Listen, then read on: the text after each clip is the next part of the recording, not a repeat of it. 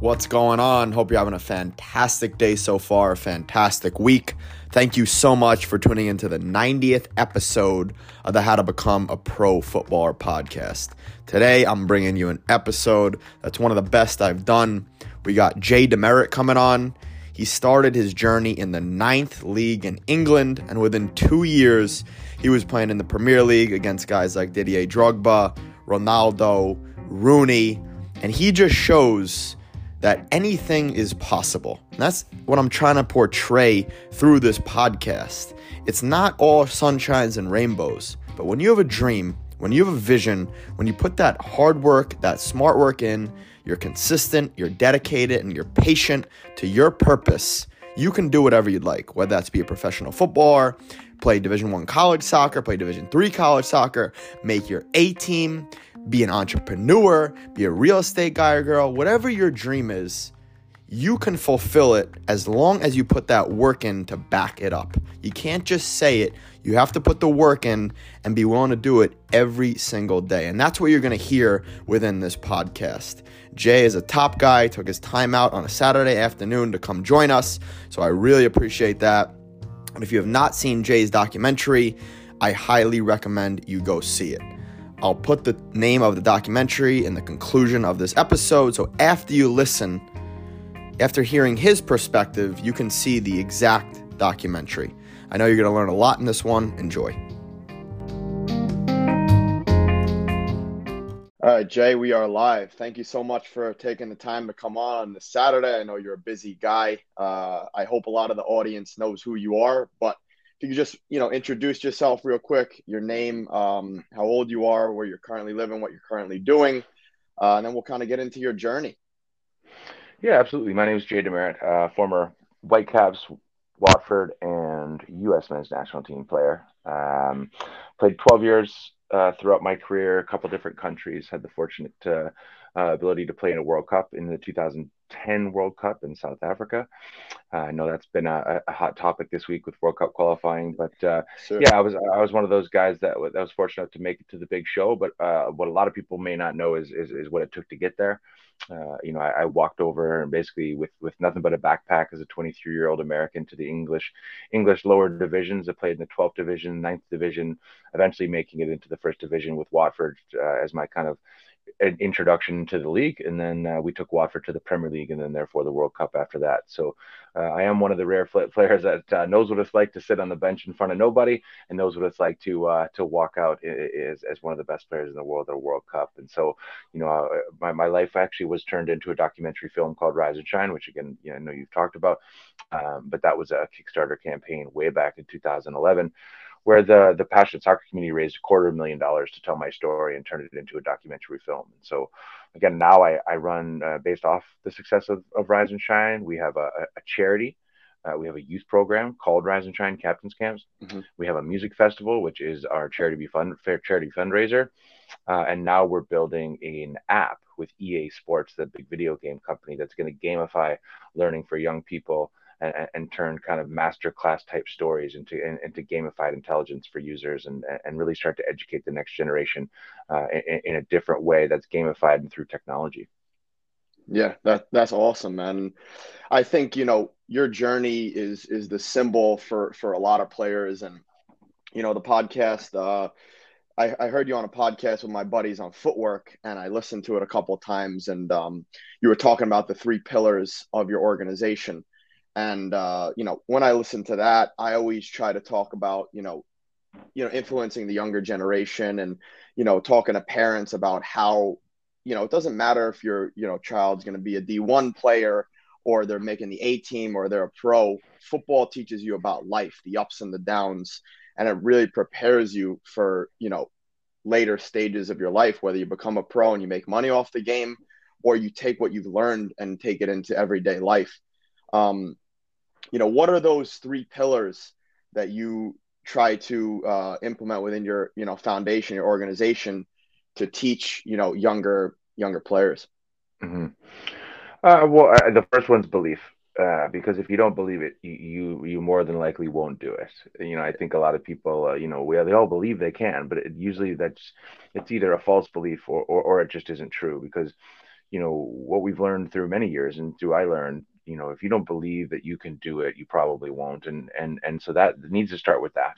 How you create that belief uh, you know how you, how you create confidence in that belief that that's a different story. That's how you work. That's what you got to work through to continue that belief system um, but but but it's got to start with that. Uh, number two is is uh, is respect. Re- if you're not respecting yourself, i.e., again, respecting yourself enough to know yourself enough to know if you're making the right decisions, uh, exactly. uh, you, you, have, you have to respect the person across the line from you, uh, your support systems, your parents, your coaches, the people that are outside of you.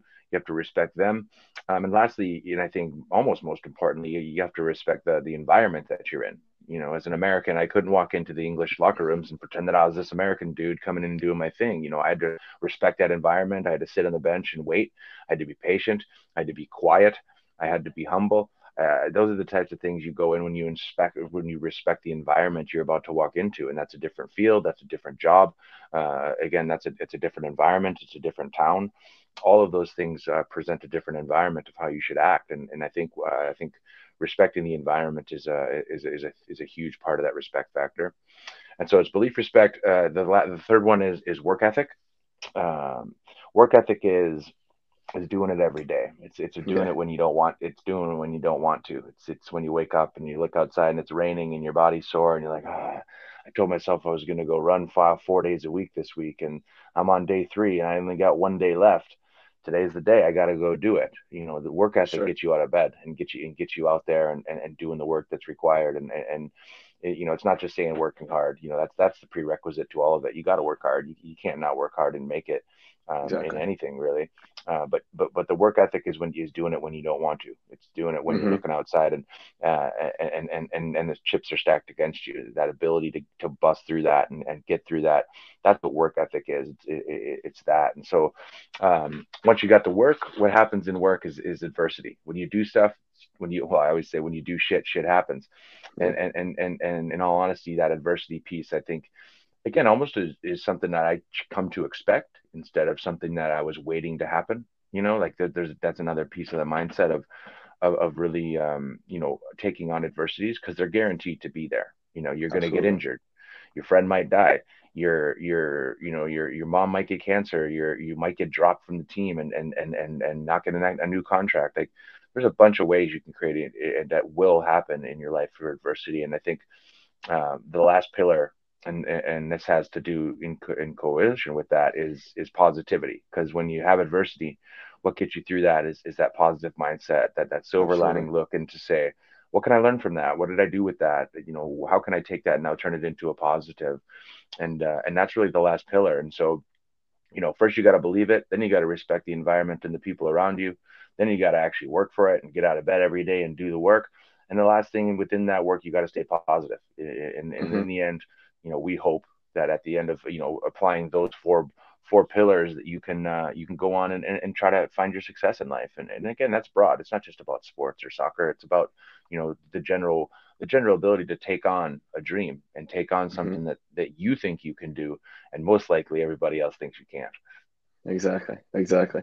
No i mean i, I think you know i think the the third pillar really i think they all fuel each other but i think that third pillar really has a lot to do with that first pillar, you know, having the ability to work hard and work smart to create that belief. Um, and I think, you know, a lot of young players nowadays, I get a lot of messages from guys, you know, I trained, I, I trained so well in training. I feel so good. And then I get into the games and, you know, I just feel like, you know, my training has just gone to waste and I just feel like I'm not there. So, you know, from your standpoint, how do you create that belief in yourself, like as a younger player?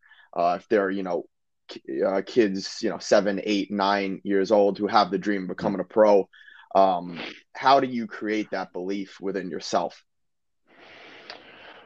Um, well what i speak on a lot now is uh, is this whole piece on kind of it's called self leadership is kind of the title of what it what it means. And it's kind of like you know the way that my story always resonates with people is that i um, I actually just spoke at the big coaches conference, the United Soccer Coaches Conference down in mm. Kansas City, and I got asked to come down there and speak based on the on the fact of, of, of this self leadership piece, and that's you know how how you take it upon your own story to lead yourself. You know, we're always looking to coaches, we're looking to our parents, our peer exactly, groups, and things exactly. to help us to help us lead and say, well, what should I do? and in a way like if you if you can create self leadership in your life you need those people and those things for support you don't need them to make your own decisions yes. and i think we i think if if, if you create self leadership in yourself you know all those extra things are bonus land and those are things that are there to support you but technically if you create a mindset that you can support yourself then you give yourself the best opportunity to go and succeed. And and so self leadership is, is, is essentially a couple different things. It's it's the first thing is, is intention. You have to know why you're there. Do you want to make the team just to play varsity? Do you want to get a contract to play Division three? Do you want to play uh, you know NAIA? Do you want to get a university scholarship and go to school? Again, all different intentions. But first, as exactly. you come into the game, and again those intentions can always can always change too if you get to the level that you want and then you can always change things but the first way to enter the room is just with the intention of what you want to do and what you want to get out of it and mm-hmm. so once that's set um, then you then you have to start to create awareness awareness for yourself and awareness for yourself is, is is actually going into your mind. See what do i like about this? What am i good at? What skills do i bring to the table? And really start to create the awareness piece of yes i'm i know i know why i'm here but now exactly. what am i entering the room with? What skills do i have? What am i bringing to this table? And again it could be good things bad things. I know that if i run too much in the first 15 minutes i'm going to get really tired for the rest of the second half if i know mm-hmm. that about myself because i've done that and i realize it about myself maybe i won't come out with guns blazing for the first 15 minutes but if i'm not mm-hmm. aware that that's what's happening then the rest of the 30 30 minutes of that half are going to be crappy for me But if I'm now to walking out in that game and I know that maybe my body gets tired right away, but then I find the fitness later, maybe I'll go out with a little bit more intention of I'm going to ease into the game. So by 30th minutes, I'm hitting I'm hitting the ground running, and so that kind of awareness piece of, of of the type of player you are and what you bring to the table is this next piece. From there, now you start to practice what it is that you're good at and bad at. So this is where you start to go into you know the confidence piece because if you have intention and then you have awareness what that creates now is confidence because you're starting to understand what you, you bring to the field and so if i if i'm someone that um, you know is good at my right at my right foot and not very good at my left i'm not going to use my left as much but i'm going to train on my left when no one's around i'm going to train on that mm-hmm. thing when when when so I, next time i come in because i'm aware i'm mm-hmm. not i'm not good on my left i'm going to train on that but then when i'm in the game i'm going to use my right because that's when i Absolutely. can use my skills and gain confidence as me as a player so, you know, intention locks awareness, awareness unlocks confidence, confidence now unlocks belief. And so once you have confidence, now you're training in those moments and you're gaining confidence because you're now becoming the player you want to be. Now exactly. you have the belief. Exactly. Now you have the now you have the last piece, which is the belief. And so now you believe, now you're back to step one. If I believe it, I can do it. And so it, it's kind of like this thing that really unlocks itself with, within the self self leadership piece. And then once you actually are this player that knows who they are, knows what they're good at, knows what they need to work on, and believes in themselves, now you can go out to the rest of the world and be a good teammate. Now you can go out For to sure. the coach and say and say, "Yo, coach, like, what else do I need to do? Uh, hey, player, hey, mom, what do you think about my performance?" All of that stuff is relevant once you understand yourself enough to not let those other pieces really influence you as much because you you drive from self. Mm-hmm, absolutely. Even though mom always thinks you play well, you know. well, yeah, which helps which helps build confidence. for sure, for sure. But yeah, I mean, just like you said, I mean the um that self analysis piece is huge, you know, and I think it takes a lot within yourself to be able to properly self analyze. And I think um, you know, one thing that I really get a lot from you is like, you know, not looking at anything like you said the fourth pillar positivity not looking at anything as a negative but something to learn from so, like you said there, you know, you you know, you're just getting experience as a player. Uh, you think like you need to go 110 percent first 15 minutes, you get tired, and you reanalyze. You know, you try to pace yourself and you make better decisions. And like you said, I think it's huge, like to rely on those strengths and to be able to use those because obviously, as we both know, that's what's going to make you, you know, stand out as a player. And then, you know, in the dark, you're working on you know you're working on uh, your weaknesses and, and trying to make them you know level up to your strengths or even mm-hmm. better um, but yeah i mean I, I, think that's you know that's crucial in, in overall development and we always hear these cliche sayings of you know uh, you know work hard in the dark take yourself out of your comfort zone but they are cliche sayings because they work and then i think until you actually put yourself in that zone you know, like you did going over to England at 23, mm-hmm. buying a one way plane ticket, starting in the ninth league. Until you put yourself in those uncomfortable situations, you're not going to you know, you can't read about, yeah, you can read about how to adapt to problems and things like that. But when you're in that, in that uh, environment and you have to always perform no matter what and, and sure that you're ready, that's when you really, you know, develop yourself as a player and a person hundred percent. And, and, and you're right. Like putting yourself in these environments is really the only way you're going to learn in the first place. And so, you know, a lot of people will talk about it or they'll sit on the fence and never actually make the decision to go for it. And, and I think exactly. that's the first step is, is just actually making the decision to put yourself in the arena to fail. You know, in all honesty, you know, you always have to go into arenas thinking, you know, I'm not, I'm not here to lose, but I might, and that's okay because I'm going to learn mm-hmm. something.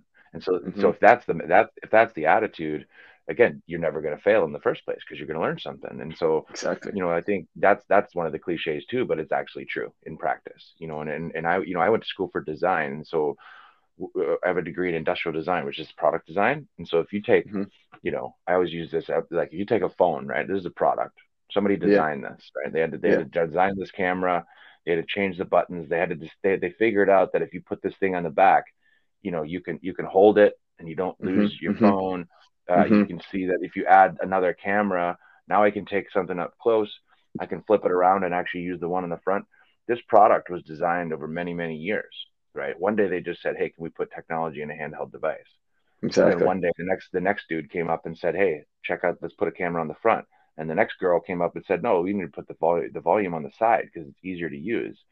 And so what I learned in product design school as a metaphor of life is that if you if you are a product you. Mm-hmm. I'm a product. I love it. I'm about to put myself into a world that, you know, understands product, but maybe I have my own buttons. Maybe my button should be over here. Maybe maybe I don't like this that high and I should move it down because my hand's bigger and I put it down here. And so this is kind of a metaphor for the individuality we all bring to the table as a, as our own products. But we have to pay attention to where our buttons are. We have to, and if we don't like them, move them. You know, we have the we have the ability as designers of our own lives to be able yes. to to move our buttons and to, and to do things that make our stories better or our stories you know more complete. Because we've actually again going back to the awareness piece paid attention to why. I asked questions after a game. I said should my button be here? Mm-hmm, Does, mm-hmm. is this is this comfortable for me? Am mm-hmm. i am i always getting the ball on my right side but i'm left footed like you should be aware of that stuff. You should ask those questions. If it went right why? If it went wrong why and so that's the feedback loop we should always be in and sure. if, to your Love point if, if you do if you do feedback with a positive mindset, then again, the next time you go out there, you're going to have a better knowledge for it. You'll have learned something. And technically, if you practice in that new mind, then you're going to be better off for it too. And so that's kind of the process of, of that, that creative process of like always learning, always looking, and then always wondering, does it apply to me? Because if it doesn't, then we're just learning and looking and we're not actually applying. And that's that's the big difference of how we get better faster you know, and, mm-hmm. and, you, you've seen this a lot, and a lot of coaches will tell you the same thing. You know, they don't like it when the guy makes the fourth mistake for the fourth day in a row because it means mm-hmm. he's not listening. It means you're not exactly. taking that on. And so, you know, if, if all of a sudden you, you play the same forward for three games in a row, he keeps doing the same things after all three games, and you're like, no, this is what I want you to do. You know, coaches won't play you on the fourth game, and then you're wondering, exactly. why didn't you coach play me, man? Like I didn't even get to play because it was. And I was like, no, because you did something wrong three games in a row when you got asked to not.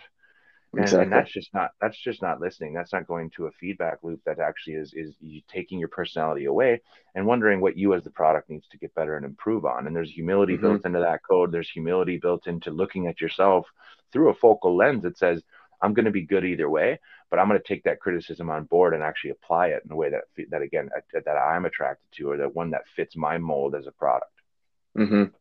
Yeah, I, I, absolutely love that because I, I, I actually use that same exact frame. Like, if you think of your career as a business, you are your own asset. Just like you said, you are your own product. So you have to look at ways, you know, if we're talking about, you know, if, if the team is the consumer and you are the product, how can you mm-hmm. make yourself better to help that team?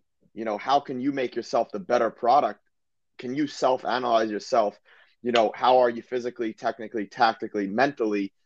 How can you, you know, adjust those buttons, toggle those those buttons to help that team? And as we mm-hmm. both know, you know, every coach has their own style of play, which makes the game so beautiful. So you can fit into different systems and how can you toggle your ability to be the best asset to that team. So no, I absolutely love that. Mm-hmm. Exactly. Exactly. Yeah. Can you so like for those who didn't see the documentary, can you take us through your journey, you know, real quick? You know, I know you, grew up in Green Bay, right? That's right. Yep. Yeah. If you could take us through your, your development, where you played college, and then, you know, when you made that decision to go overseas. Yeah, so I, I, I, grew up in Green Bay, Wisconsin. I, I, I was a three sport athlete. I came back from the from the, the multiverse of sports. Uh, again, Green Bay not being uh, a soccer hotbed in American soccer. You know, we have an American football team called the Green Bay Packers, and that's all sure. we really care about. And that's all I really cared about when I was a youngster. So I wanted to be Brett Favre. Um, and I had a, I, but I did have a, I had a cathedral, uh, 80,000 seats cathedral outside of my house. So I always just had this lore of stadiums, you know, like mm-hmm, I always, I always mm-hmm. loved stadiums and having them be in the background and wondering if you could ever get in, play in one and stay in one and watch games in one. So I kind of love that about growing up in Green Bay. Uh, again, it's a blue collar town, so you know, genuine work ethic. You know, mm-hmm, you got to mm-hmm. work hard in those places. Sure. It's not, it's not, you know it, it, it's it's factory workers it's people that care about their hard-earned football team and and uh, but they truly ask you how you are they genuinely care about you and, yes. and, i think that that as a core of where i could grow up i couldn't have asked for a better place or a better support system for my family and and the support that i've, I've gotten my whole mm-hmm. life but you know, I was 18. I, was, I had a a D3 basketball scholarship and a D1 soccer scholarship. I only got one mm-hmm. offer uh, to UIC, which is in the uh, mm-hmm. Horizon League. I think they're changing now this year um, but it's a small Division One school, South South Loop of downtown Chicago.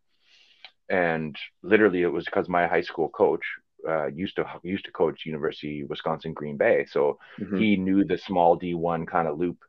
And so he called the coach, and after my high school was over, he's like, "Hey, I got a kid up here. Like, I think you should take a chance on him. Like, yeah. He's a good athlete. He's green yeah. behind his ears, but he's willing. He's he's where he works hard. He's got a good work ethic and uh, you take you take a chance on them. And so just like we all do, we all need to take our chances when we get them, exactly. and we never know where they're going to come from if we don't ask, or if people that support us don't help us.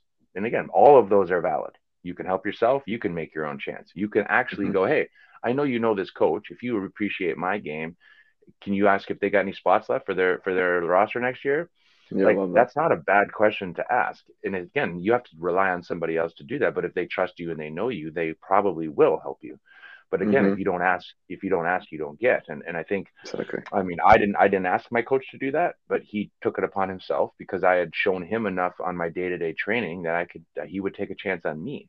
And so that's what happened. And I got a, I got a small scholarship. I was paying I was paying seven thousand dollars a year to go to school at UIC mm-hmm. for my first two semesters because I came in on basically a walk-on scholarship at two thousand dollars a semester, two or three thousand mm-hmm. a semester, and I had to pay out of state tuition because I was from Wisconsin, mm-hmm. and so I had to pay for university my first year. By by the end of my first year, uh, a lot of as the story goes, I came in as a forward. Uh, I'd never played defender before, and in our first preseason tournament down in Jacksonville, Florida, we lost a defender to a red card and one to an injury. And so there we are. I'm about to get red, redshirted. Literally, my coach was like, "Oh, well, you you know, you're coming in a little bit behind the eight ball.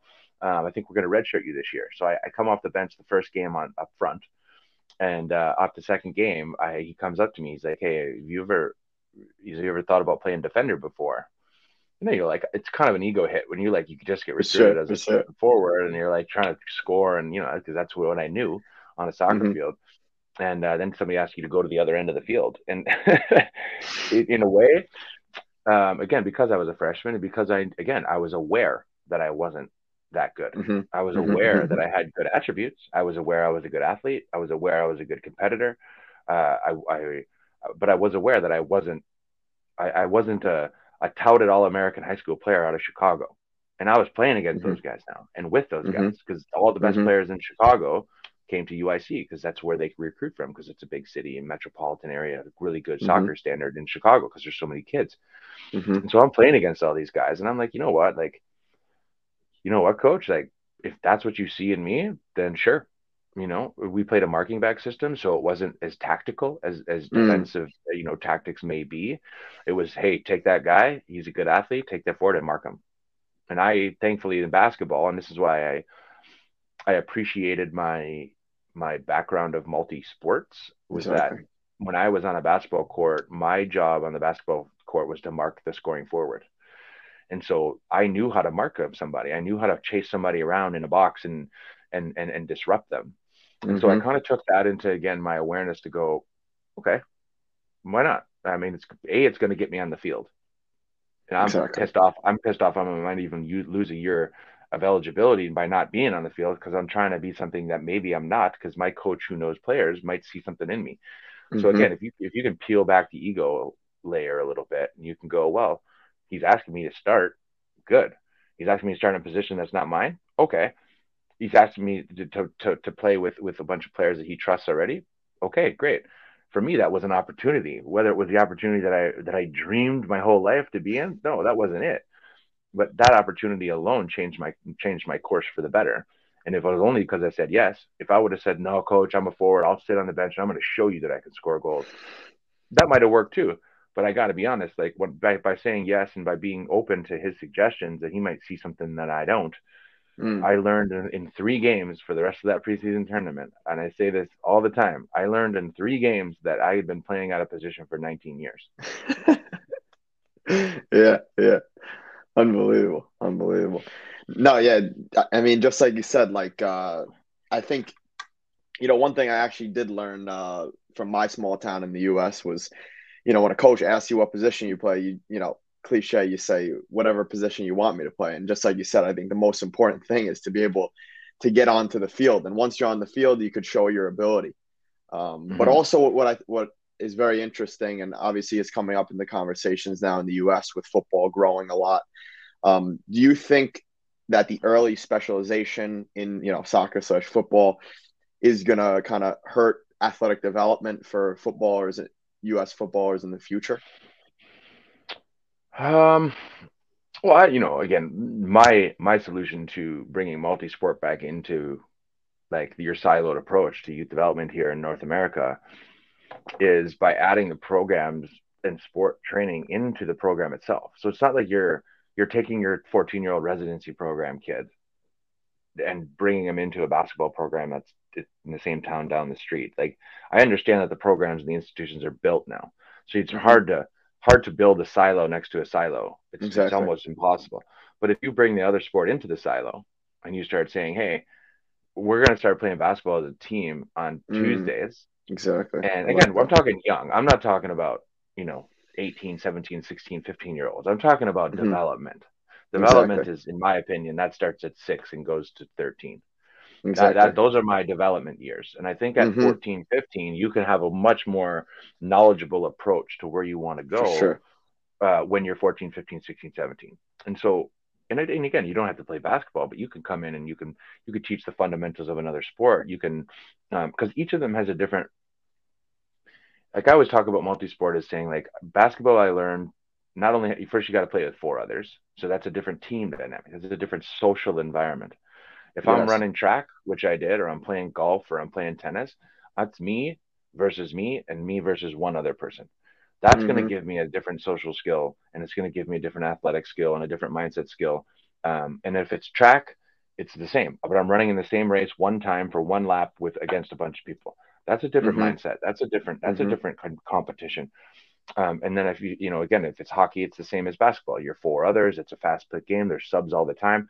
But in soccer, you know you're 10 people on your team with no stoppages with 10 people in the other team so think mm-hmm. about that from a social environment think about that from a communication level think about that from a, a bunch of different levels now you give all that experience to someone that's 6 to 12 and 15 you got yourself a, a high performance thinker athlete that now is going to go transfer into something that can transfer when it really matters at 17 18 sure. 19 when i when i truly am going to get picked and i exactly. understand that like there's going to be some changes within that system there's going to be some changes within like your traditional systems of how you could bring that that whole kind of concept into a team or a, or a high performance sport environment but why why not mm-hmm. you know mm-hmm. I, I don't i think that all those things i just talked about can help a player as much as having that same player only play soccer and only hit the ball against the wall and go out and do more drills and go out and do more fitness and go out and do all these things, all related to one sport. I get it, but I think that the other one will create a more well-rounded person and athlete 100%. and mentality. And I say mentality as the most important because you know I always look at my experience of why I was able to do what I did, coming from behind the eight ball and actually being really late to the party. You know, like I didn't mm-hmm. turn pro until I was 23. Mm-hmm. I didn't play mm-hmm. soccer on a full time level till I was 19. But why did I hit the ground running? Why did I make the teams? Is I guarantee you is because I had other skill sets that a lot of these other footballers that had only played soccer their whole lives had. And I know that because I've asked that, and I also know that because I, I I'm aware, mm-hmm, I mm-hmm. can absolutely. See, I, I, can I can see why it worked and see why it didn't, and I know that that worked for me. I, it, it, helped me get picked as, as, as when I was standing in line with everybody else. Absolutely, absolutely. I mean, I think you know, based on your story, just that competitive edge you have, you know, the work ethic, the persistence, it just really, you know, being able to know how to win is is huge, you know, and compete, you know. Uh, so, yeah, so no, how did so how did and, the rest of I that? Think, Sorry, what were you saying? Well, the rest, the rest, the rest went out. No, it's all good. Um, and so as I as I came out of university, I'd, I'd kind of earned my right to. I was an honorable mention All America, All American. So I wasn't like getting picked, but I was being told that I was pretty good. That that was kind of the, the what I got out of my university career. Again, like I wasn't part of the the, the scouting networks. I wasn't part of, you know, I got to play in two NCAA tournaments. I, I uh, we got to play out in Stanford. You know, we, we finished 25th in the nation that year. My that was my sophomore year. Um, I'm no, sorry, my junior year. And so my senior year, our good senior class had left, and so we, we didn't we didn't make the tournament my last year. But I had been playing PDL, you know, obviously USL two, basically mm-hmm. is what that would transfer to right now. And again, I still felt like I had so much to learn. I still felt like I was still new to the game, and um, but having good results, you know, playing mm-hmm. playing against players that were in the MLS, playing against guys that did get drafted, and having good games against them. And so again, in my mind, I was like, okay, I think I'm good enough to make it. I just I mm-hmm. haven't had the I haven't had really the blueprint to to to kind of be on the page of a scout or someone that's going to pick me because a I don't go to a huge school that's because again back then and i'd say it's different now because it is you know there's a bigger net mm. now there's there's usl 1 there's usl 2 there's pdl teams there's there's reserve teams of teams that are all you know there's now there's how many mls teams 25 or 20 something like that mm-hmm. so you know the net is much bigger now so it's hard to hard to compare it to what my story was then back in 2002 so you're talking 20 years ago now mm-hmm. um, but uh, the same thing applies is that i didn't get picked And so, mm-hmm, mm-hmm. and so when you don't get picked, you got again, you got to go back in and take it upon yourself to figure out why, and then you got to figure out if you do still want to get picked. And again, I say that with you know sometimes you don't get picked, you're like, okay, that's enough for me. I don't I don't want it anymore. But for me, it was mm-hmm. like I still wanted it mm-hmm. because they didn't know my story. They're not looking at me because I'm not on the sheet. I haven't been on that sheet for 20 years like everybody else that played for you know San Diego Surf and like played in all the big tournaments and was getting recruited mm-hmm. out of college to all these big schools. Like I didn't mm-hmm. have that journey. That wasn't that wasn't my journey. That wasn't my that wasn't my story. And so, you know, I took it upon my my own story and I was like, okay, I'm gonna. I got an opportunity to play USL two for a team called the Milwaukee Rampage, or mm-hmm. I had an opportunity. My my friend who is English was going back to London to live with his mom, and he's like, "You can come live in my attic." It'll be awesome. You know, you can you can come check out the you can check out the lower divisions and see what that's like. Yeah. And so either way, I you know, I, again, I just graduated university, and so I had a degree. So I always knew that like in design, like if I can, if if I go there to England and fail, if I go to Europe and I start trying for teams, and I either get hit in the face and like, no, this is way too big for you, or I go there and I give a good shot, and they they tell me I'm not good enough, then probably I got both sides of the border telling me I'm not good enough yeah, then maybe they're right, and that's okay mm-hmm. too. And that's mm-hmm. why I went to school, and that's why I got a degree because I knew that I could fall back on these things that that you know that reality of life gives us. And so mm. that was my mindset moving into England. You know, I had a backpack and a pair of cleats, and that's all I had. Exactly. I, had saved exactly. up about you know eighteen hundred bucks working at a bar and bartending and working at a restaurant, and uh, and so I, I, kind of landed on English shores and, and really with my open eyes, just wanted to learn, wanted to put myself in the environment as much as I could. And so I was training at AstroTurfs, you know, three days a week. I was, I was playing on a 12th division team for 40 bucks. Um, I'd get a little cash envelope uh, after every game and that up, it basically bought my food for the week.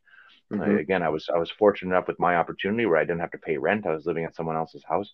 Um, and uh, yeah, I was sleeping on a mattress on an attic floor, You know, we'd rolled it up through this hole in the ceiling, and we'd climb up through this metal ladder, and I'd sleep on the and I'd sleep on the floor, and I, and I and I did it for a year. Um, wow. But but I, what I always say is like if you are paying attention to your story, you can see if you're progressing or not. Exactly. And and so, but by the end of that season, you know, I had I had played against really good players that always had good feedback for me. I had played with guys that were ex pros up to the first division, and every one of them said, you know, keep going. Like you got a lot better this year. You know, that mm-hmm. feedback was really good. Again, guys that had been there, guys that had seen the lights, guys that had played in front of, you know, thousands of people and played for their national teams. They were playing now as 36 year olds in the lower leagues. That's what mm-hmm, happens mm-hmm. in England. You know, you get to 36, you can pick up four or 500 bucks a game just by playing in the 10th division ninth mm-hmm. division. So that they show up on Saturdays, they play one game, they get their 500 bucks, have a few beers, and leave. But mm-hmm. that's like fun for them because that's built into the culture of the fabric of England or in a lot of the European. European places. Yep. So those guys, um, and I'm asking them questions. I'm going seriously. You think I can make it? They'd be like, dude, like if you keep going, you know, you're young, you're hungry. This is what you can do. And thankfully, you know, my game suited the English game. You know, I was a good competitor. I was a good athlete. I, I, I like to kind of wear my heart on my sleeve. English people like that kind of player. They like mm-hmm. someone that gets stuck in. They like people that don't complain. Like that was kind of my mold as a player. Really fit the English mold is what they what they wanted to look for. And so by the end of that first season, I had two third division tryouts. Mm. And so again, I'm not I'm not looking uh, at the end of that season. I, I had I had um, one that went to Oxford United, which I drove three hours one way, used all my money to get up there, and they put me in the 87th minute and said, "Oh, oh, thanks for coming. You know, we'll call you." And they never exactly. called because I, yeah. I, got three minutes. You know what I mean? And so that positivity piece, it's going back to what we talked about earlier. I could look at that as my adversity, be like, oh man, I had my shot and I missed. Oh man. But I could also look at it as this this opportunity to say, I've just hopped six divisions in one exactly. season and I got this tryout.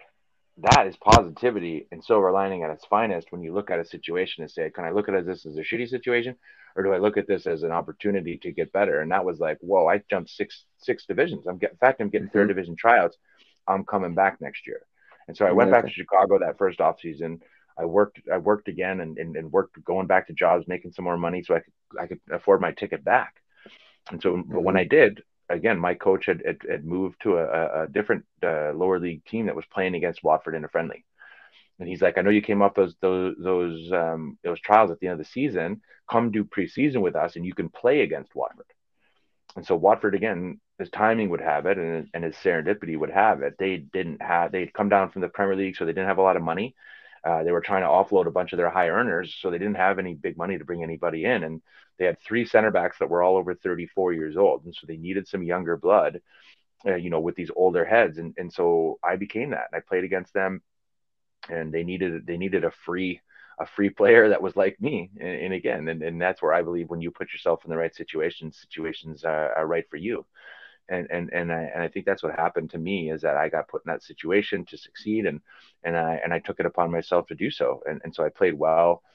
I was ready for that game. I knew that was a game that people could be watching, so I didn't come in unfit. I didn't didn't come in not sharp. You know, I had a whole preseason for me to get ready, both, mm-hmm. both physically and mentally, to get ready for that moment. And mm-hmm. you know, when when I go in with purpose, and and that never changed for the rest of my career, and still not. Like you know, when you're ready for situations because you've thought about them, you've prepared for them, and then when they happen, you're ready for them. You know, it's amazing how how life can progress the way you want it to, and that's what mm-hmm. happened. I got my contract they took me they took me on trial for another two weeks. Uh, I got to play in a couple reserve games, and then famously, as the story goes, I, I got called to the stadium for their last game against Real Zaragoza. it was a Spanish La Liga team coming to town uh, with the first team at Vicarage Road, the big stadium and he called me in and he says, "Oh, I want you to come get involved." So I'm thinking I'll get a minute, maybe get to warm up with the team because I didn't even I hadn't even trained with the first team yet, and, mm-hmm. and I came into the to the locker room that day and I, my name was in the starting lineup with ten starters on the first team that. I had never even I'd never even trained with, let alone played with in front of thirty thousand people at Watford. So mm-hmm. it was uh, it was that was one of my big moments of like, do you sink or do you swim? Mm-hmm. And uh, I had a really interesting conversation with myself first. I went to the bathroom stall because I was freaking out because he didn't tell me. And he was a lot of times the English managers they don't even come into the locker room before the game. They they meet you outside the tunnel and because they let the players do the things. Maybe they'll come in and say what's up, but he didn't. I didn't even see him before I really went out there, and so I couldn't talk to him. He didn't want to talk to me because I think, you know, he that's what he wanted to do. He was this was a full on challenge to be like, okay, I'm gonna put him in there, see how he reacts. I'm gonna see mm-hmm. how he can perform. And I went out there and did what I needed to do. Again, in those big moments where I knew I was maybe were a little bit out of my sorts, um, I just stick to my to to my guns and knowing what I well, knowing what my guns look like and knowing what ones I can use. And so that's kind of what I do. I try not to get out of my comfort zone too much. I know what I'm good at, so I stick to that. I, am not mm-hmm. trying to mm-hmm. hit left-footed left-footed bombs up because that's going in the stands, and then all these English fans are like, "Ah, oh, who's this guy?" Yeah, you, know, yeah, you know what I mean? Trying trying too hard. You know what I mean? It's like win the ball, give it to somebody else. Win the ball, exactly. win the win that ball in the air, give it to somebody else. Mark mm-hmm. your man on corners and don't give it up. Mark mark your man on corners and make it hard for him. You know, mm-hmm. I mean, mm-hmm. win tackles. You know, be physical, be fast, use your athleticism. You know, you pull up against people, be strong, and be confident cool. I can do Absolutely. that. I know I can do that because mm-hmm. I've done mm-hmm. that hundred times, hundreds of times before. Like, yes, mm-hmm. you can you can move into the factors of stadiums and noise and pressure and all the other things, but pressure comes off when you know what you're good at and you know and, and you take confidence in your skill sets and that was one thing I always I always did. I, I, knew I knew what I was good at. I knew what I brought to that field every time. And as you get better, you bring more. That's what you mm-hmm. want. Absolutely. But even even if even if you have a, a, a small skill set, you still know what you have. And, mm-hmm. and so I just in those beginning years, I really just stayed in my lane, listened to the good players around me, meant that got mentored by a lot of the good center backs, those 34 year olds I was playing next to my first my first two seasons really helped me. They helped me read the game. They helped mm. me understand the game at a different level. They helped me understand how to use my voice, uh, communicate on the field. Uh, communicate runners across, all that kind of stuff. They they were really on me a lot about that mm. kind of thing because they knew that those are the pieces that I didn't have as, mm. a, as a 20, 23 year old rookie. And mm-hmm. so they, they help me that that's where the mentorship level comes in, eh, you know, in the game um, or in life, you know, finding mentors, finding people that can help teach you things that you don't know. Um, mm-hmm. So I used those first couple seasons to do that. Um, and then my second year, we got promoted to the to the Premier League, and I scored the goal that got us promoted in, in front of seventy six thousand people um, in Cardiff, Wales. And uh, before I knew it, in year three, I was a Premier League soccer player, and no one wow. in America had even had ever heard of me. Yeah, unbelievable. And what what was that feeling like after scoring that header? Well, it was only in the 20th, 20, 27th minute, so I had a lot of playing to do still. So I, I yeah. tried not to get get, my, get ahead of myself, but you know, I you enjoy those moments because you know Absolutely. that was a time where my family, my family was in the stands. A lot of those wow. um, a lot of those players that I played with in the non-league days, my coaches that kind of helped me on my journey, they were all there. And so mm-hmm. to, to, enjoy that moment with them and, and to, to really, you know, make the most of those moments was, was great. And then right off the field, you're going to be a Premier League player, you got champagne, but then you start to hit that pressure. Like, oh my God, like I'm going to be playing against, you know, Manchester United next, you know, next yep. year and all of these things. And so with that comes pressure. With that comes Absolutely. calls from the media and the media is like, oh, well, you know, what's going to be like? And you're like, oh God, I got to go do that now. Okay, yeah, I got to yeah. get back. I got to get. I got to get back to work. And so, you know, I I I reset new goals as a Premier League player. I wanted to be in the mind of my national team. You know, I didn't at the time of then. I didn't know if I'd ever play for my national team, but mm-hmm. you know, mm-hmm. now you're a Premier League player and you're a starter on your on your first division team, and and and now in the Premier League, you know, you better believe you can make it now. And so I, I shifted mm-hmm. some goals then. Um, but again, I'm not making the national team if I don't play well for Watford. And so that was kind of my goal. Start every game, be a, be a starter this year, and then that'll open up the window to, to mm, the national mm. team. And, that's what happened. I, I, I, had probably my best season, our premiership, premiership season. Um, I took second in our in our uh, player of the year for that team that wow. year in in my premiership season. We lost out to Ben Foster, who's still playing for Watford right now. and so he he was he was on loan from Manchester United at the time, and so he won Player of the Year that year in Premier in the Premier League. We had a, we were wow. busy. We were busy at the back in our Premier League mm-hmm. season, and yeah. so him and I got a, him and I got a lot of accolades for that year. But uh, uh, it wasn't easy playing against the best players in the world. But for me, it was it was a learning experience about consistency because yes. you know when you play against the best players in the world, sometimes they'd like Chelsea comes to town and you get to play against this player. And you're like, great, I got to do that.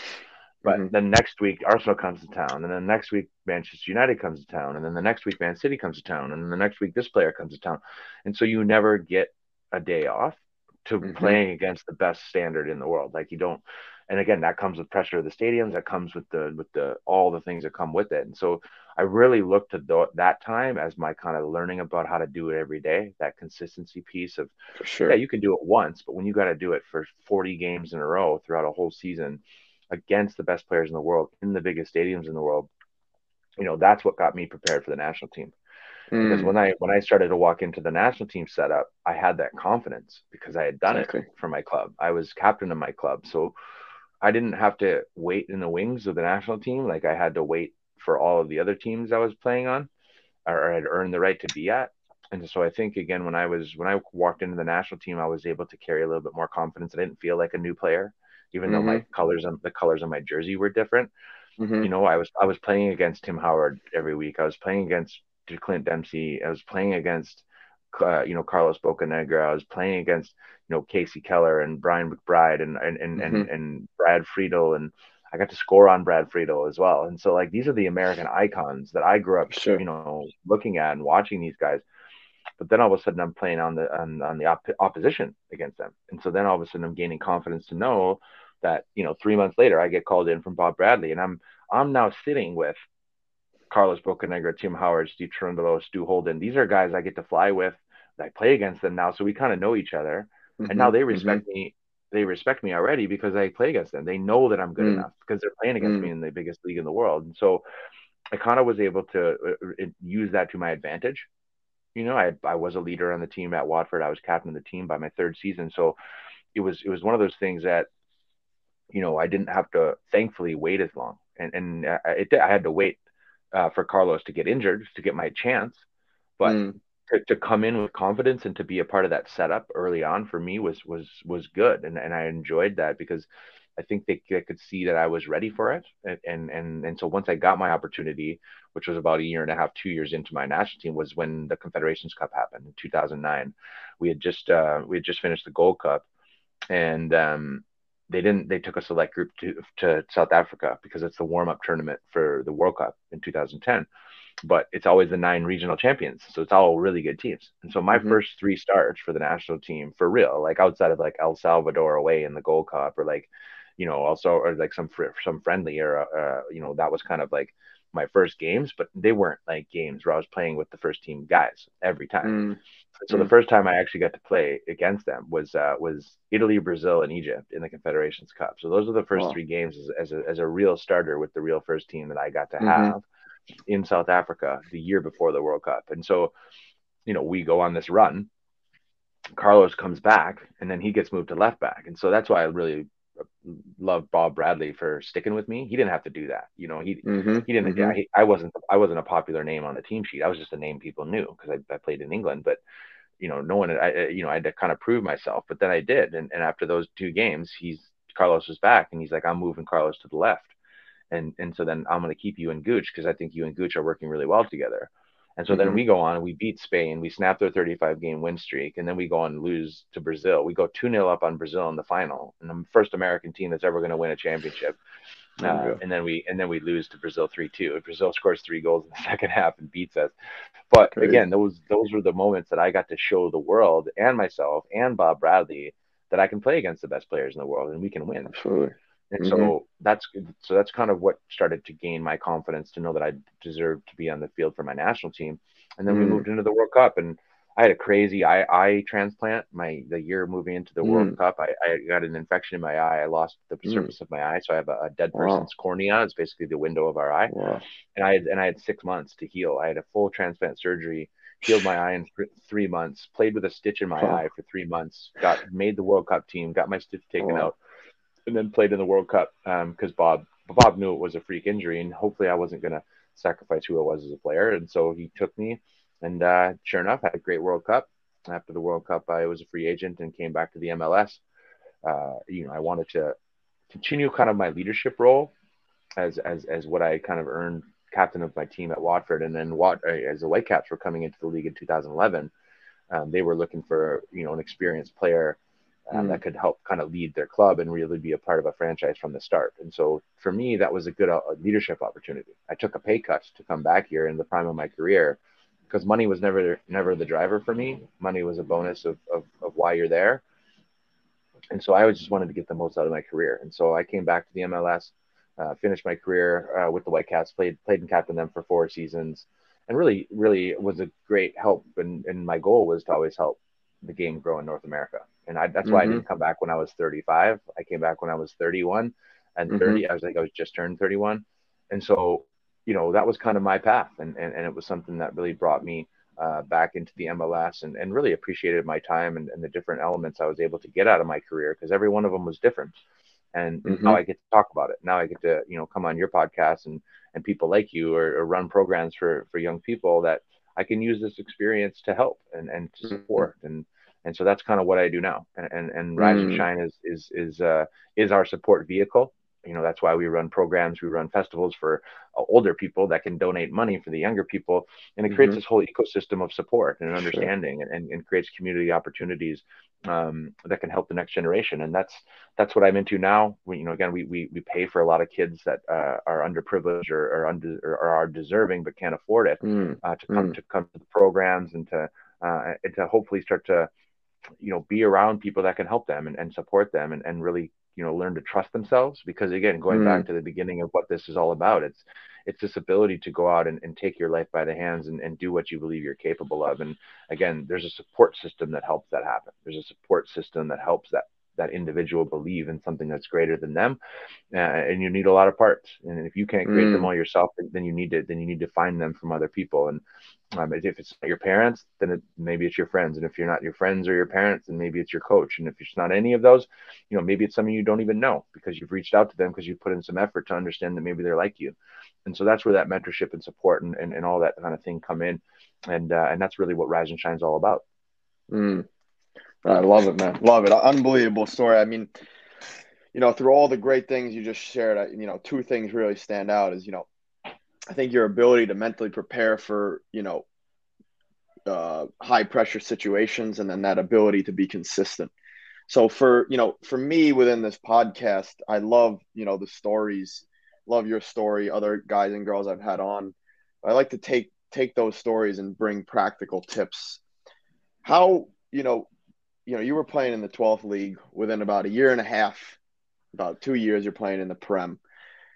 You know, I'm sure you've had butterflies and you were nervous, but like from a young age, you know, you even said that, you know, you always wanted, you always dreamt of playing in a big stadium. coming from Green Bay, you know, seeing 80,000, you know, seat stadiums, you always wanted to play there. Um, how did you, you know, mentally pr- prepare step by step to get there? So, like going into, going in, for example, going into the Watford game, going into the Watford mm-hmm. trial, you know, any like practically, I mean, you said you had some positive self talk with yourself and you were, you know, telling mm-hmm. yourself about your strengths, what to focus on. Um, you know, any, any specifics? Yeah, and, and you even kind of explained the same thing, but the words I use is dream big, think small. And, and so dream big, think small is this whole idea. Yeah, you can go play in that big stadium, but how are you going to get there? It starts with with when you step on the training field and then once you step on the training field, now it's about feedback loops. It's your own feedback, it's your coach's feedback, it's your teammates' feedback. From there, now you start to create the practice. The practice now creates the new skill set or the new mindset. Both are, if you're practicing both, your improvement will come. And so these are all the small increments that are daily on a daily consistency. Mm-hmm. That you talked about mm-hmm. consistency, mm-hmm. but that's true. It's, and if you're not, if you're too tired to work on your body, then you then then we're maybe work on your mind. And and and so I was because of my design route, I was always trying to look at the details of the game and yes. wonder why. Ask ask good questions and understand mm-hmm. why you do things, and then from there you practice. And so for me, it was it was that was that was kind of it. Just this detailed comb all the time of what can I work on, what can I control. It's like controlling the controllables of what you can do. You know, I can't control if he picks me, but I can control why he picks me. Mm-hmm. You, you know what I mean? And so if I'm not mm-hmm winning a, if I'm not the defender, for instance, like I, I used to like for the beep test, of the fitness cut. I my goal always in those was to be the fittest defender because if I'm the mm. fittest defender, I have the best opportunity to get picked. And if I'm the best defender because I know that I I'm a good slide tackler, but I'm not a good header, but yet every day I'm working on heading after training because even though I don't like it, mm-hmm. I'm still gonna be better to, the, to, to being that name on the team sheet. Once you're on the team sheet, that's where confidence starts to come. That's not yours so I used to talk about I do this talk called the tunnel mentality, and the tunnel mentality mm. is basically about when you when I talk to the kids about playing against Manchester United for the first time, and so I'm walking into this tunnel and I'm standing there and I'm like, it's at Vicarage Road, our, our home stadium, our first premiership season. And I look over to the right and I see like Edwin van der Sar, Ryan Giggs, Wayne Rooney, Ronaldo, um, Paul Scholes, Rio Ferdinand, Nemanja Vidic, uh, Pat, Patrice Evra. And so I'm looking wow. at these guys and I'm like, yeah. you know, again, Im- immediately your brain goes, how the hell am I here? These guys are going to crush me. I'm, how am I, you know, that that's the badge I've looked at my whole life you know, all these things. Now, if I walk out of that tunnel with that mindset, what's going to happen? crush. Yeah. They're gonna, yeah, they're gonna crush me. Yeah.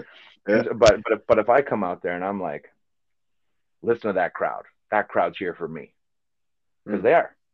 Mm. If, if I think that they're here for them, then I'm already taking myself out of the equation.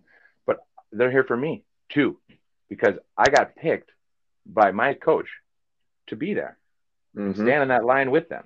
So mm-hmm. first off, take take take confidence that I deserve to be here. You know, if you start thinking that Ronaldo's going to smash me because he's so good, then oh my god, he is 6'1", 220. Like, oh my god, like he's going to crush me today. You know, and then I go up against him and I'm like, hey, Ronaldo, and then he, you know, he's going to crush me. You know, but mm-hmm. if I come in going, oh, he is one of the best players in the world. I now get to go play against the best world player in the world. If I play well, will I now be considered one of those? Will I now mm-hmm. be considered something? So take confidence in the fact that I get to go out there picked by somebody else to challenge his reputation. And so mm-hmm. I always mm-hmm. look at reputations, and reputations are badges, they're names, they're all these things, right? And so I used to love challenging reputations because the world tells us or something. Mm, I love that. The world yeah. tells us that there's something else. And every one of those 100 people or 100,000 people, 50,000 people are going to think that Ronaldo's better than me. Mm. So what's what? I got nothing to lose. Exactly, exactly. I, I, I, have nothing to lose. So if I go out there and kick him and challenge him and give him the hardest day I've seen, because I can, that's what I have the ability to do. Mm. Maybe that'll happen. Maybe he'll go missing that day. Maybe I will disrupt his rhythm. And if not, and he scores a goal, and and that's cool too, because that's what they're expecting. But if I'm sitting in the tunnel going, I deserve to be here because somebody else picked me. I get to go out there and try to kick the best player in the world. I get to go and challenge him. And if I do well, then I get to be a better player that people are going to consider, mm-hmm. now I can walk out of that 25,000, 50,000 seat stadium mm. with a little bit higher chest, exactly. a little bit more, with a little bit more purpose that I get to be there. I don't have to be there. I get to. And so that's that kind of have choose to get to and that whole kind of growth mindset concept is, mm. is all based around that. And so when I sit in those tunnels, that's what I was thinking about because you can psych yourself out really quick. Exactly. You can, and, and you start thinking about all the people that are watching, you know, let alone the ones in the stadium. You know, you got you know the implications of making a mistake in front of you know billions of people that watch the Premier League every weekend. Mm-hmm. Mm-hmm. You, you, can get yourself right into a, into mental into a mental mess if you start mm. thinking about that. But if you start thinking about the positives of why you're there, what makes you there, what the skill set you're bringing to make you actually be on that field, and that you can actually go and kick somebody, and then again you get that first tackle in, you kick Ronaldo, and that crowd goes, Whoa! now you're like, yeah, this is what yeah. I'm doing. That, and now and then I get pumped up, and I want to do it for another 93 minutes because I had the fitness and I was ready for it. Mm, so again, mm. what makes all of those pieces? You're fit enough, you're good enough, you get picked by somebody else, you're in those stadiums. You everyone in that stadium wants to be you. So take confidence in that you are you and that you can go out there and do that. Mm. You're lucky to be there. You're you're fortunate to be there. So don't be mm. scared. you know, mm-hmm. go and own mm-hmm. it. And so that was kind mm-hmm. of where I used to shift a lot of my mental things when I started yes. to focus on, oh my God, I have to play against these players. Oh my God, Ronaldo's going to crush me it's like I get to play against that dude. I'm gonna keep. I'm gonna be relentless until he crushes me, and if not, he's mm. gonna look mm. at me and be like, "Shit, I had a bad, I had a hard day." And so that's the exactly. mindset I, I would I would walk into. Hmm. Hmm. Yeah, I mean, just like you said, being able to flip the switch, flip the perspective, and then what's you know you talked about in the beginning, you know, taking you know small steps into bigger steps, small goals lead to bigger goals, taking that macro and then you know shifting shifting it to you know micro you know, minute mm-hmm. by minute. And then once you do those micro things, it adds up to a nice macro game. Mm-hmm. Um, exactly. So yeah, man, I, I, you know, really unbelievable story. Uh, a couple last questions uh, I got for you. Um, if you could go back to yourself at any age with the knowledge that you have today, uh, what age would you go to, and what would you tell yourself? Good question. Um, I'd probably go back to that kind of crossroads of like college where I'm like, mm. you know, should I go to Chicago? Should I stay in my hometown and be like a big fish in a small pond and Mm-hmm. and challenge and challenge myself to things that other people are trying to tell me to play safe on. You know, 'cause I had a scholarship offer in Green Bay to stay in my hometown and do my thing, and I was like, I don't know, man. I think I want to. I want to try to test myself, and I would come back and be like, this is going to be the greatest thing you could ever do for yourself is, is to take it take your life on yourself and because again my mom wanted me to stay in town my friends wanted me to stay in town and then they could come to the games and I could be close to home and all this other stuff and there was a part of me that just wasn't believing that you know and we're all inside of ourselves right and I think we don't I don't think we trust ourselves enough and our intuition Mm. and what we like and Yes. who we are and, and so I would go back to then and say continue to trust continue trust your Mm. intuition and, and, and it was it was those reasons that allowed me to be in the situations where I could gain confidence as a player to change positions from a coach that actually saw something in me that I didn't see.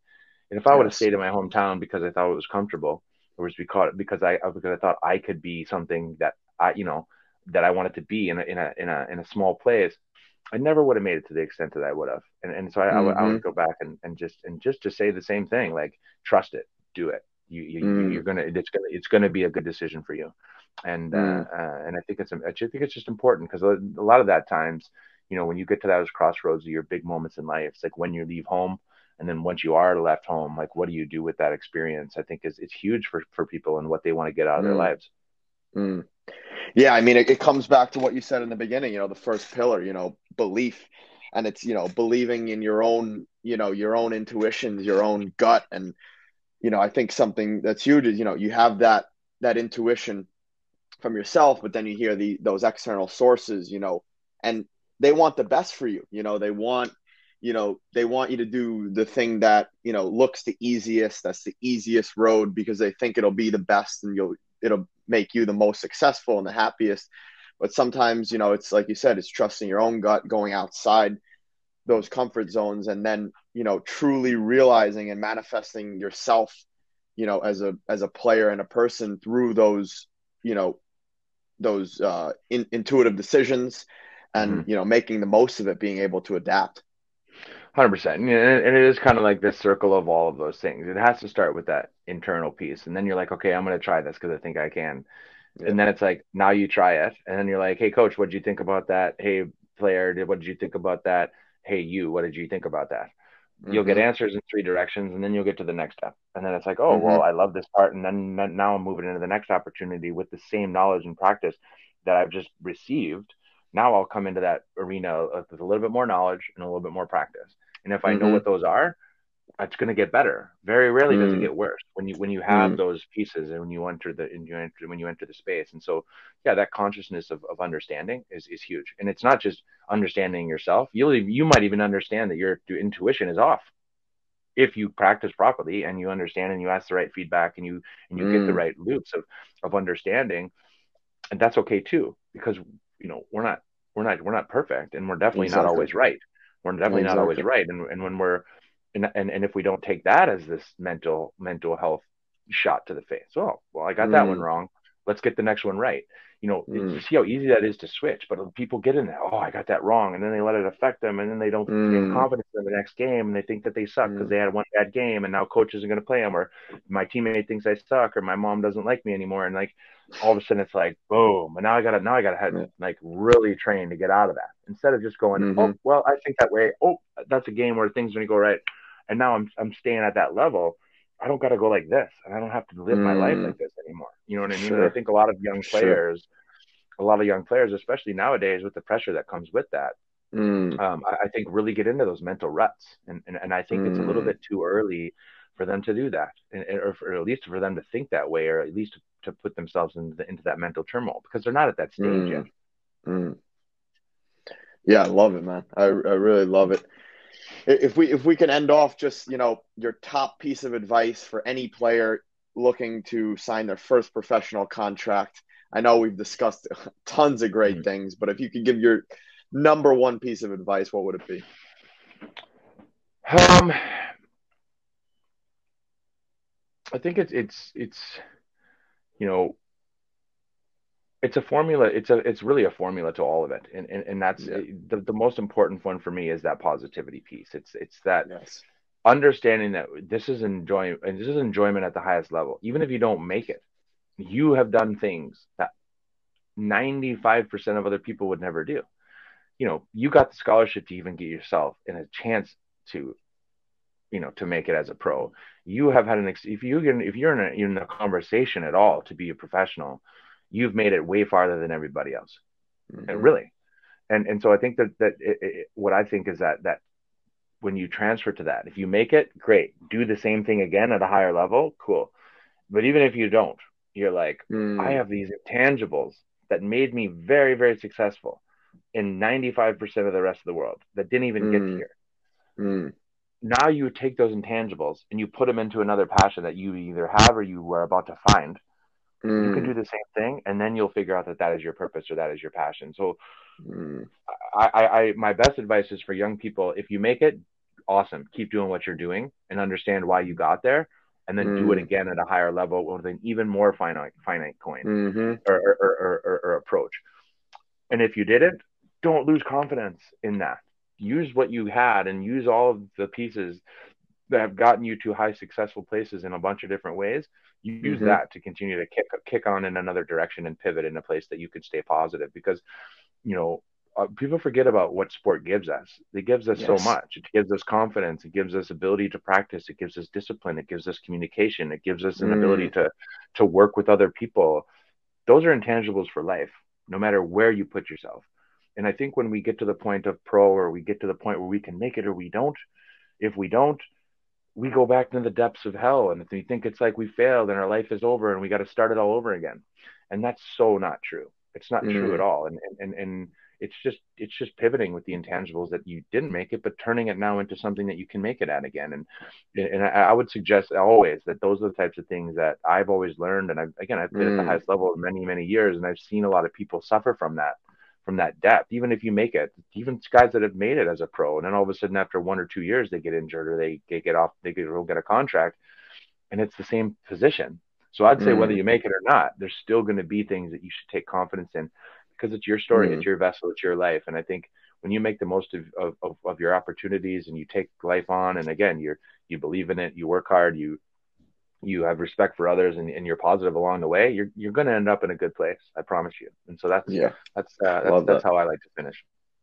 Yeah, I love that. One hundred percent. I mean, you know, just like you said, uh, you know, you take those things that you learned in sport, uh, and then when you go into the real, you know, the real world, whether you do make it as a pro or you know, because your career is going to end at, at some point. You're going to have to go into a different industry, and and taking those like you said, those things that you learn that 95% of people they do not learn, uh, mm-hmm. you'll be able to just, you know, crush your competition in, in the, you know, real job world, the real market. Mm-hmm. So, hey, man, yeah. thanks so much for coming on. I, I really appreciate you taking the time.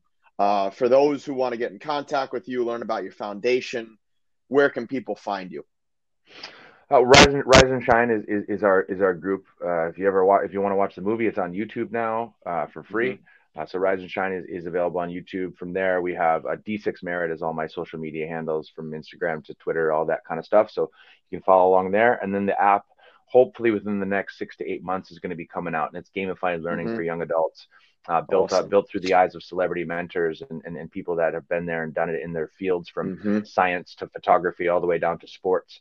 And so we're really starting to take like a masterclass live approach to how we can create a growth mindset within the a- actionable abilities through technology. So look out for mm-hmm. the Rise and app. Uh, you know, EA EA is our founding partner in the app. Um, so you know we got a, the biggest video game company in the world that believes in what we're doing, and uh, hopefully we can now show the world and give them a more uh, you know specific training plan of how people want to take their lives uh, upon their own and, and and build a growth mindset and go on and be successful. And that's really what Rise and Shine is moving into. You know now we're a support system and we're a vehicle of support in a bunch of different ways, uh, and and we believe in, in the power of positivity. So yeah, stay positive out there, and uh, and, and Rise and Shine is uh, is here to help. Awesome. Thanks so much, Jay. And I'll put all that stuff down in the description for you guys and girls listening or watching. And uh, let's thank Jay once again. Thank you, man. Awesome. I appreciate it. Appreciate it. My pleasure. Have a good one. See you, bro.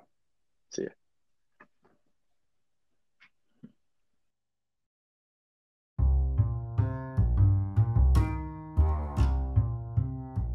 Thank you so much for tuning into the episode. I really, really appreciate it. Jay's an absolute legend. I learned so much within this short podcast, and I'm so grateful for him coming on. If you want to follow him on Twitter, Instagram, his handle is D6Merit. That's the letter D, 6 M E R I T, and I'll put that in the show notes below here and on YouTube. Thanks so much for all the support you give me on every piece of content I put out. I really appreciate it. And like I said in the intro, if you want to watch Jay's documentary, you can find it on YouTube absolutely free. Type in Rise and Shine Jay DeMerit. I think it's about an hour and a half. It's absolutely essential for you to watch if you want to achieve anything in this life. Whatever goal you have, whatever dream you want to fulfill, I would highly recommend you listen to that podcast that we just did as well as the documentary. Once again, thanks so much for the support. If you appreciate this podcast, if you appreciate me, I would appreciate a five star review or a one star review. If you don't like the podcast, if you don't like me, fine. Drop a one star, but a review is a review. Thank you so much. Have a good rest of the day. Stay safe, stay healthy. Deuces.